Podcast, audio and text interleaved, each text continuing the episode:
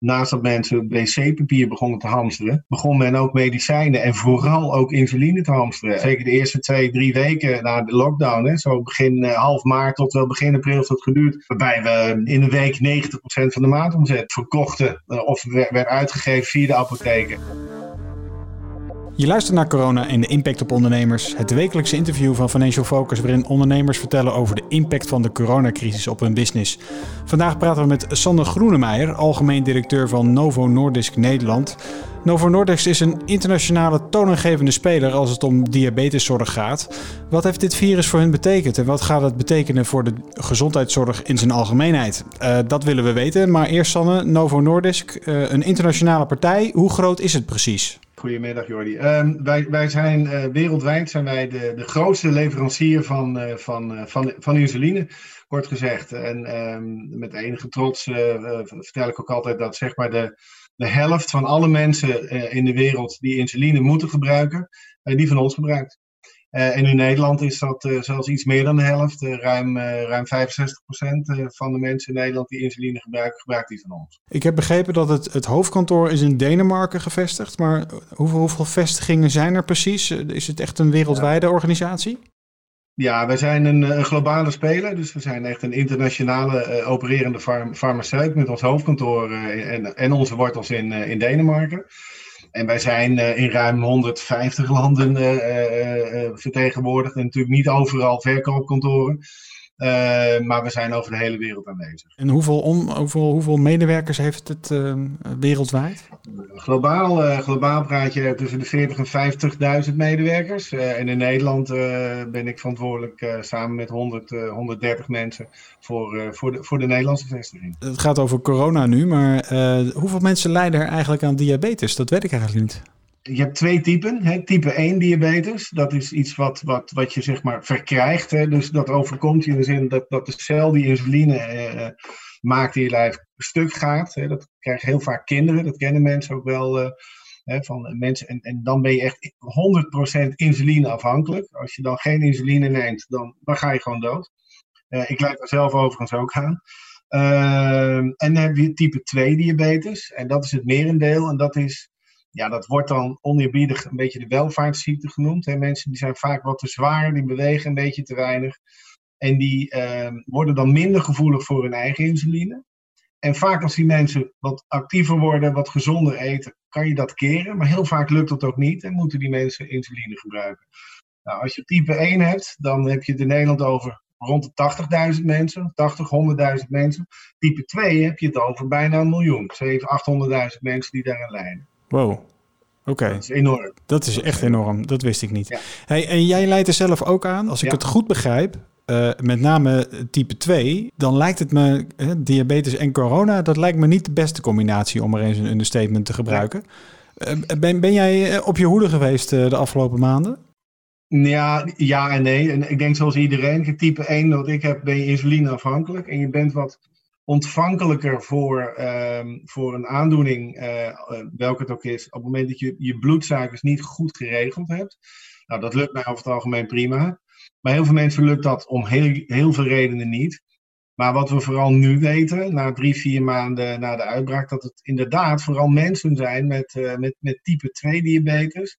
En daarnaast ook mensen die in combinatie met, met, met overgewicht. Dus dat zijn mensen die wat te zwaar zijn en en, en daar uh, is de grootste impact nu te zien. En dat maakt dus dat binnen het gebied waar wij opereren, uh, de aandacht daar ineens volledig op, op, op gevestigd is. En wat, wat is de situatie voor Novo Nordisk uh, geweest de, afgelopen, de afgelopen maanden? Ehm, nou, wat, wat wij daar direct van gemerkt hebben, en dat kan je ook voorstellen, is dat, ehm, dat naast dat mensen wc-papier begonnen te hamsteren, begon men ook medicijnen en vooral ook insuline te hamsteren. Uh, want uh, wat ik net, net aangaf, je bent zeker als type 1 uh, eh, levensafhankelijk van je medicijn. En als je alleen al het idee hebt dat dat niet leverbaar is, dan ga, je daar, ga je daar extra op inzetten. Dus we hebben, we hebben weken gehad, zeker de eerste twee, drie weken na, na de lockdown. Hè, zo begin half maart tot, tot wel begin april heeft dat geduurd. Waarbij we in, in, in een week 90% van de maandomzet verkochten of werd uitgegeven via de apotheken. En En dan hebben wij een probleem in het voorraadbeheer. Ehm, en dan, dat vraagt een heel nauw overleg tussen ons, uh, ook het ministerie van Volksgezondheid, de apothekers, de groothandelaren. Wat kunnen we doen om te voorkomen dat de mensen zonder insuline komen? Want we hebben wel genoeg, alleen werd de voorraad gewoon verplaatst van, het, van de groothandel naar, naar, naar de koelkast bij de patiënt. Uh, iedereen begon het in te slaan. En Um, en dat zijn enorme disruptieve bewegingen, waar wij als bedrijf natuurlijk, ja, je loopt daar altijd achteraan, daar kan je ook niet op anticiperen. Uh, uh, en de verwachting, ja, Q1 was natuurlijk een, een, een qua omzet een, topmaand of topkwartaal. Uh, omdat iedereen gewoon drie, vier keer zijn insulinevolumes ging ophalen bij de apotheek. En Q2 is naar verwachting uh, heel, heel, heel, heel klein en heel laag, omdat, omdat mensen de voorraden nog steeds hebben liggen. Want je gaat niet meer gebruiken. dat is. Nee, wat dat betreft, uh, nou ja, het is voor iedereen een raar jaar, maar voor jullie dus ook. Ik kan me ook zo voorstellen dat jullie klantenservice het nog drukker heeft gehad, omdat er heel veel vragen waren over van, joh, wat betekent dit voor mij en ik heb deze aandoening, hoe zit dat? Ik, ik kan me gewoon zo voorstellen dat, uh, we hebben in deze podcast enorm veel ondernemers gesproken, die, de, de een die had het heel druk, de ander die had het super rustig. Uh, ik kan me zo voorstellen dat bij jullie, uh, uh, ja, dat het bij jullie super druk was. Ja, dat klopt. De eerste maand eigenlijk, vier weken, was er eigenlijk gewoon puur crisismanagement om, om het voorraadbeheer op, op, niveau te houden. en daarnaast, je zegt dat ook goed, onze, wij noemen dat informatie- en serviceafdeling, zijn ook de enige mensen die wel op kantoor zijn, waar de rest thuis werkt. Omdat daar de aanloop gigantisch was. En dan met name vraag over kan ik mijn insuline nog krijgen? Is er een tekort?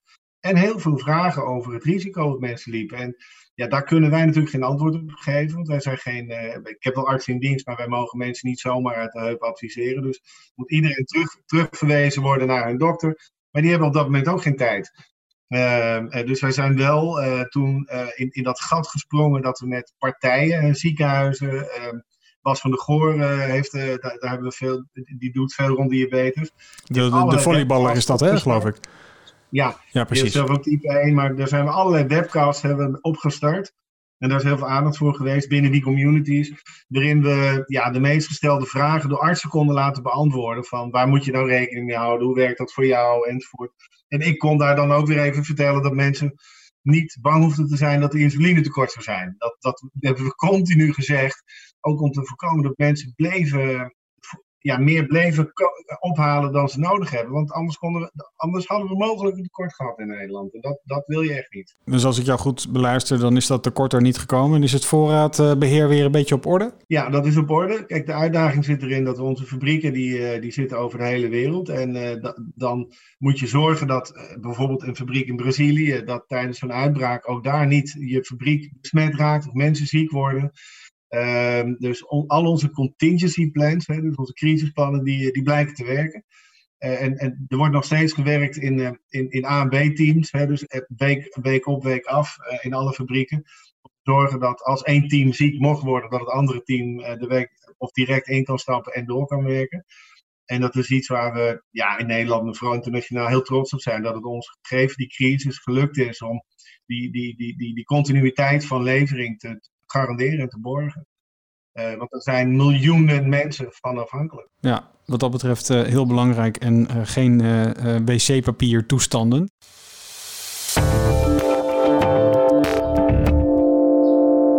Ja, zometeen gaan we het hebben over hoe gaat de gezondheidszorg eruit zien na deze pandemie. Uh, maar eerst even, jij bent een zorgprofessional en uh, die intelligente lockdown, uh, die versoepelen we nu. we lijken over de piek heen. Ehm, nou ja, we zijn over de piek heen. Vraag jij je nu als zorgprofessional toch af, hoe heeft het zover kunnen komen? Nou, nou nee, ik denk dat... Um... Uh, dat die, die vraag die, die, die, zal, die zal zich in de tijd be beantwoorden, denk ik. Dat, dat, dat, ik denk dat, dat zover zijn we nog helemaal niet. Uh, waar we nu zijn is, is eigenlijk. We hebben de stroom met elkaar gevolgd en we weten nu dat, dat het wat af lijkt te vlakken. Ehm, ehm, de, de economie die krijgt natuurlijk een enorme opdonder op dit moment. En dat is natuurlijk ook de reden dat we met elkaar snel proberen zo gauw mogelijk het evenwicht weer te herstellen. Door zo verstandig mogelijk weer, uh, weer te doen wat we met elkaar graag willen doen. Maar tegelijkertijd wordt er ook toch wel heel veel gewaarschuwd voor een mogelijke tweede piek. Dat we hier nog niet van af zijn. Dus ik, ik, ik ben nog niet zo ver om te evalueren hoe zijn we hier gekomen. Ik, ik ben nog in de fase, ook als ondernemer, uh, door me af te vragen waar gaat dit naartoe? Wat gaat dit betekenen? Uh, op, en, dan eigenlijk op korte termijn. Want de, de, de middellange termijn vind ik al moeilijk te duiden. En laat staan te overzien. Ja. Dus uh, het is nog steeds binnen drie, drie, drie maandstermijnen werken wat wij doen op dit moment. Oké, wat dat betreft is die toekomst inderdaad natuurlijk nog ongewis. En we weten helemaal niet of er nog een tweede piek komt of dat we het op orde hebben. En bovendien uh, is de situatie in Nederland heel anders dan in uh, Zuid-Amerika en Noord-Amerika. Uh, dat heeft zich natuurlijk helemaal verschoven. heeft, heeft het jou persoonlijk ook geraakt, deze, deze crisis? Ja, kijk, ik, de verantwoordelijkheid die je voelt hè, als eindverantwoordelijke van een onderneming voor je, voor je mensen, daar begint het mee. Eh, voor de onderneming waar je, waar, je, waar, je, waar, je leiding aan geeft. Dat is in aanvang, de eerste weken wat ik net al schetste, was het gewoon puur crisismanagement. En daarna ga je kijken, oké, hoe, hoe, hoe gaan we verder? En dan komt het aan op een stuk management waarbij wij in ieder geval ervoor gekozen hebben om alle teams die we thuis hadden zitten in, in, in, in één of twee weken gewoon te zien, daarmee te vergaderen via beeldbellen en even contact te houden met iedereen. Ja, en dan door naar, uh, en, en hoe nu verder? Op, op de middellange termijn, hè, wat, ik, uh, wat, ik, wat ik net al aangaf. En uh, kijk, wij, wij, wij hebben het geluk, als, als geluk is niet het goede woord, maar de farmaceutische industrie is in die zin niet echt conjunctuurgevoelig. De producten die die, uh, die wij aanbieden, die, die, die worden altijd afgenomen. Zeker in uh, het segment waar wij opereren. Als uh, chronische markt. Mensen blijven je medicijn gebruiken. Wat daar wel in geraakt wordt, is, is je innovatie. Hè? Dus nieuwe producten die je wilt brengen. en daarmee dus je groei. dus dat is een deel van de zorg. Van hoe gaan we de groei in, in, deze, in deze tijd toch borgen. Of in ieder geval de, de, de voorwaartse beweging in gang houden wetende dat het veld waar we in opereren um, het veld is waar, waar het meest gaande is, uh, het zorgdomein. En waar de grootste veranderingen plaats te vinden zijn. En dat is wel zeg maar, waar, waar ik s'nachts wakker van lig. Um, en waar ik nog meer wakker van gelegen heb, is een haperende internetaansluiting thuis. Maar dat zijn de kleine beslommeringen van, van alle dag waar je dan even op moet schakelen. Ja, ja, precies. Ja, dan is het ineens uh, toch wel echt een commodity geworden. Hè? Wat je, dat, je, dat je dat echt uh, uh, nodig hebt. je zegt, daar, daar, daar heb ik toch even slecht van, van geslapen. is dat nieuw voor je, dat jij daar slecht van, van slaapt? Want dit is natuurlijk een ongekende crisis. Die hebben we nog niet meegemaakt met z'n allen. Nou, het, het, het, het businessmodel waar we als industrie en, uh, en ook Novo Nordisk in, hebben geopereerd, laat zich redelijk voorspellen. De dynamiek hè, en het ritme van je, de markt waarin je opereert. Wij opereren in Nederland al uh, een jaar of dertig in het uh, diabetessegment. We zijn daar marktleider in. we weten heel goed hoe die markt zich beweegt, wat we kunnen verwachten, wat onze introducties hè, van nieuwe producten, wat die doen. En eigenlijk is dat ineens allemaal weg. En dat, dat, dat geeft een stuk onzekerheid. Ehm, die we niet kennen. Want wij als marktleider, ja, ben je deels, ja, bepaal je ook wat er in zo'n markt gebeurt. Uh, binnen, binnen de marges natuurlijk. Ehm, uh, maar tegelijkertijd als ondernemer is dat ook wel heel spannend. Dus het geeft ook weer heel veel uitdagingen. Dat is niet alleen om zorg dat ik wakker lig, maar ook vanuit alle kansen die je dan weer voor je ziet. Dat je denkt, als we dat nou voor elkaar zouden krijgen in deze tijd, dan ben je ook wel meteen weer in de toekomst. Want ik geloof wel dat het adagium wat je veel hoort in deze dagen, never waste a good crisis, dat dit ook wel het, uh, het, moment is om onderdelen van het model waarin je als uh, bedrijf werkt, om dat ook meteen dan de toekomst in te trekken, waar je misschien tot een paar maanden terug van dacht, nou ooit zullen we daar wel heen moeten. Uh, misschien zijn we er al en, en, en, en, moeten we dus ons heel snel aanpassen om te zorgen dat we, dat we erbij blijven. Ja, kun je daar een voorbeeld van geven? Ja, in ons geval, uh, kijk, ons werk als bedrijf kenmerkt zich vooral door de contacten in het veld. Hè, dus gewoon onze adviseurs, medische mensen uh, en onze commerciële mensen die gewoon het veld informeren over het gebruik van onze nieuwe medicijnen die er zijn. Dat kan zijn een nieuwe type insulinepen, een nieuwe, waar je jezelf mee injecteert. Uh, allerlei nieuwe dingen die wij op de markt brengen, daar informeren wij de, de zorgverleners voor, zodat zij hun patiënten goed met onze middelen kunnen behandelen. Nou, op het moment dat een ziekenhuis aangeeft op dit moment, joh, wij zijn gewoon nog een coronacentrum en waarschijnlijk zijn we tot het eind van het jaar gewoon alleen in noodgevallen beschikbaar, dan kan je dus niet doen wat je normaal deed. Dus dus met je klanten, of, hè, met, met, met de mensen die onze spullen gebruiken, in gesprek. En dat moet dan op een totaal andere manier. En dat uh, in ons geval ja, moet dat dus remote, hè, dus digitaal. En dat, dat is natuurlijk het toverwoord op dit moment. Maar zeker het werk wat, wat, wat, wat, wat onze veldteams doen, zal nu zich, zich daardoor de, de, ja, op, op dat vlak gaan afspelen. Mensen hebben veel minder tijd, ehm, los van het feit of we erin mogen. Ziekenhuizen zijn gewoon dicht, want die vinden het vaak een aantal, een aantal niet. Maar en dat maakt dus dat we altijd al gedacht hebben, misschien kunnen we een deel van ons werk op termijn wel een keer remote gaan doen. Wat meer digitaliseren, om het maar even zo te zeggen. Ja, en ineens is, is de noodzaak daar om dat te doen. En dan moet je dus heel snel die ideeën die je daarover had, moet je in de praktijk gaan brengen. Uh, en ik heb bijvoorbeeld uh, na acht weken, ik had iemand in, in, in, in mijn team, in mijn staf werken, die, uh, die deed zeg maar, commerciële innovatie noemen we dat. Het was meer een beetje verkennend waar, waar we kijken van waar zouden we de toekomst naartoe kunnen. Nou, die heb ik niet meteen een van mijn directieleden gemaakt. Die zit nu in mijn managementteam. Want dat is dan het speerpunt geworden voor de komende, eh, in ieder geval de komende één of twee jaar. Hè? Commerciële innovatie in het algemeen. Commerciële innovatie. Uh, straks horen we nog uh, van jou wat je nog aan kansen ziet voor, voor andere ondernemers.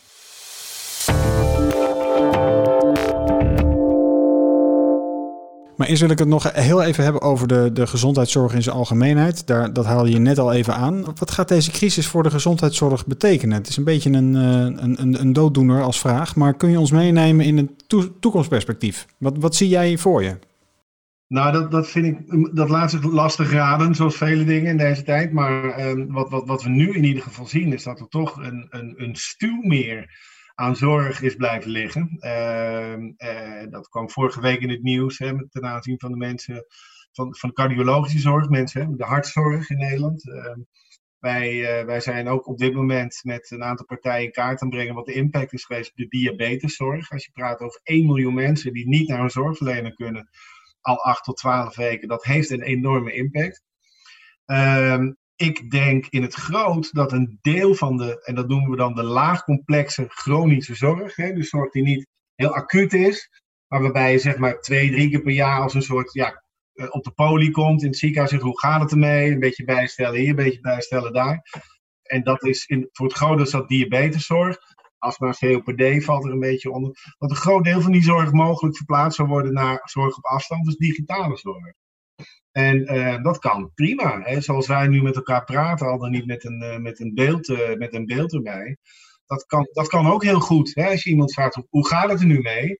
En wat, hoe, hoe, hoe is de uitkomst van uw bloedsuiker? Wat je graag wilt weten als iemand suikerziekte heeft. Ehm, en dat kan je delen. Dan kan je dat gesprek ook voeren op afstand. Dat hoeft niet per se in een ziekenhuis.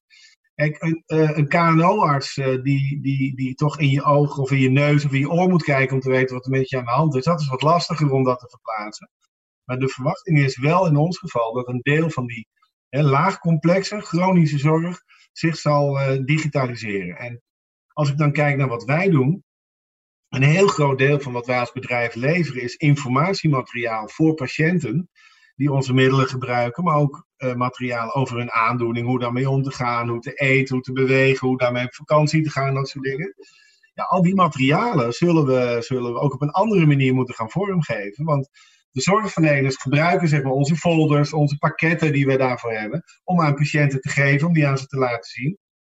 Als die zorg zich verplaatst, zullen wij ook als, uh, als onderneming ook die, die, die tools en die middelen zullen we op een andere manier moeten aanbieden, zodat zorgverleners die op een andere manier kunnen gaan gebruiken. Dus die impact zal voor ons bedrijf enorm zijn uh, als dat die kant uit gaat. En dat verwachten we wel. En tegelijkertijd druk je daar, natuurlijk kan het daarmee veel goedkoper. Want als, iemand, als je niet zeg maar 30 mensen op een poli per dag hoeft te ontvangen, maar er 60 of 70 kan zien op afstand, kan het en meer en, en goedkoper waarschijnlijk. Nou was de tendens inderdaad, want jij, jij, zegt het kan goedkoper. Nou was de tendens inderdaad dat de gezondheidszorg, uh, hè, wachttijden, het is, het is te duur. Uh, uh, maar ja, het gaat die maatschappelijke discussie over ja, een onbetaalbaar zorgsysteem. Gaat dat nu op andere gronden gevoerd worden? Wordt die discussie anders? Ja, die, die wordt natuurlijk al gevoerd. Dat is natuurlijk heel interessant om te zien. Hè, dat, uh, maar dan kom je toch een beetje op een persoonlijke. Ja, dat zijn meningen eigenlijk. Maar ik denk dat als je kijkt naar die discussie rondom die IC-capaciteit. Uh, dat we in Nederland in ieder geval niet in de bovenkant zitten. Als je dat Europees bekijkt. aan de capaciteit die we, die we beschikbaar hebben voor, voor, voor intensive care bedden. Uh, dat dat ja, echt een keuze is die je met elkaar moet maken. Willen we die capaciteit bijvoorbeeld structureel verhogen? En dat betekent dat je in, in, in tijden waarin het beter gaat, zoals nu, of normaal, of, hè, waarin je geen grote virusuitbraken hebt, dat je dus een soort overcapaciteit zal hebben die geld kost. En dat is in Nederland toch een beetje ja, een soort ja, cultuur ook, om daar gewoon heel verstandig mee om te willen gaan. Zeggen, nou, als het voor een beetje minder kan, dan denken we dat dat ook wel voldoende is. En ja, dat is, dat is ook politiek, denk ik. Eh, waar je in Duitsland ziet, waar die capaciteit gewoon vele malen groter is, ook gemiddeld genomen. Hè? Niet alleen absoluut, maar ook gemiddeld genomen. Denk ik dat die discussie wel fundamenteel gevoerd zou moeten worden, ja. Uh, maar ik denk dat er heel veel discussies nu anders gevoerd worden. Ook over gezondheid. Hè? Dat het toch blijkt als je heel gezond leeft uh, en veel beweegt, dat je dan minder kans hebt om heel ziek te worden als je corona krijgt. Dus het wordt ineens heel tastbaar en voelbaar voor mensen. Dat wat het, wat, wat het effect kan zijn als je niet goed voor jezelf zorgt. Dus ja, op vele eh, vlakken, of niet goed, maar als je wat minder actief bezig bent met je gezondheid, laat ik het wat neutraal zeggen. Uh, dus op heel veel vlakken krijgt dit een, een eh, enorme, uh, enorme duw een aantal, aantal richtingen uit. En dan komen wij natuurlijk als farmaceut erop dat de medicijnen heel duur zijn. Precies, en, ja. Ja, nou, de, de, de, de farmaceutische industrie werd toch de, de, men, ook door, door de politiek de laatste jaren best wel met de nek aangekeken. Ja, en dat, dat, dat zie ik niet zo heel snel veranderen. Als wel dat de wereld nu wel op de farmaceutische industrie wacht om een vaccin te ontwikkelen. Ja, jullie zijn ineens heel erg nodig, ja. ja, ja dat, dat zijn we altijd al geweest. Het kost alleen geld, hè. En dat vaccin, dat zal, uh, dat zal heus wel keurig uh, ter beschikking gesteld worden. Wat daar een beetje aan doorschiet, maar dat is een andere discussie, denk ik, is dat in Nederland van alle kosten die we met elkaar maken, is nog geen 7% wordt besteed aan uh, medicijnen. En, uh, en dat is iets wat we, nou ja, goed, dan blijkbaar ook nog te veel vinden. Uh, dus dat is echt een typisch nee, nee, kan het niet voor minder. En dat zie je met zo'n IC-capaciteit discussie. Uh, we willen graag een, een, ja, een, verstandig beleid, maar als het iets meer moet kosten, omdat het mogelijk iets beter is of minder risico oplevert, is dat politiek meteen voer voor heel veel discussie.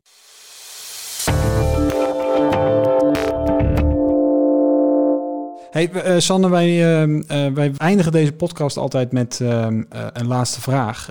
of jij nog tips voor andere ondernemers hebt, zie jij kansen? Ja, ik, ik denk dat dit, dit zijn unieke momenten in, in mensenlevens en misschien zelfs generaties die zich voordoen, die in ieder geval ehm, de ondernemers de gelegenheid biedt om een aantal, misschien alles, maar de, de grootste dingen die je doet, belangrijk om die nog een keer tegen het licht te houden en, eh, te bediscussiëren. En wat ik net al aangeef, wij zijn al jaren aan het denken als bedrijf, van misschien moeten we iets meer digitaal of commercieel gaan doen, maar zolang je huidige model ook wel werkt, zie je de noodzaak daar niet toe. Dit is de kans om, uh, om, om echt de sprong te maken in de, toe, in, in de toekomst, of de sprong te maken naar een plek waarvan je misschien eigenlijk al jaren dacht, misschien moeten we daar eens naartoe. Uh, want het alternatief is waarschijnlijk erger in de tijd als dit. Uh, en dat is ook een luxe, het is bijna een luxe positie. Ik heb nu 40 man 12 weken thuis zitten. Uh, waar, waar, we normaal geen nieuwe dingen mee gingen proberen. Maar alles wat we nu proberen is meer dan we nu doen. Dus dat geeft heel veel gelegenheid om dingen uit te testen. En, en daarmee echt te ondernemen. In de puurste zin van het woord. Precies. Never waste a good crisis, uh, zoals je al zei. Hey Sanne, uh, bedankt voor je tijd. Dit was uh, corona en de impact op ondernemers. Dit was de laatste aflevering in deze serie. Ik wil jullie allemaal heel erg hartelijk danken voor het luisteren. Dag.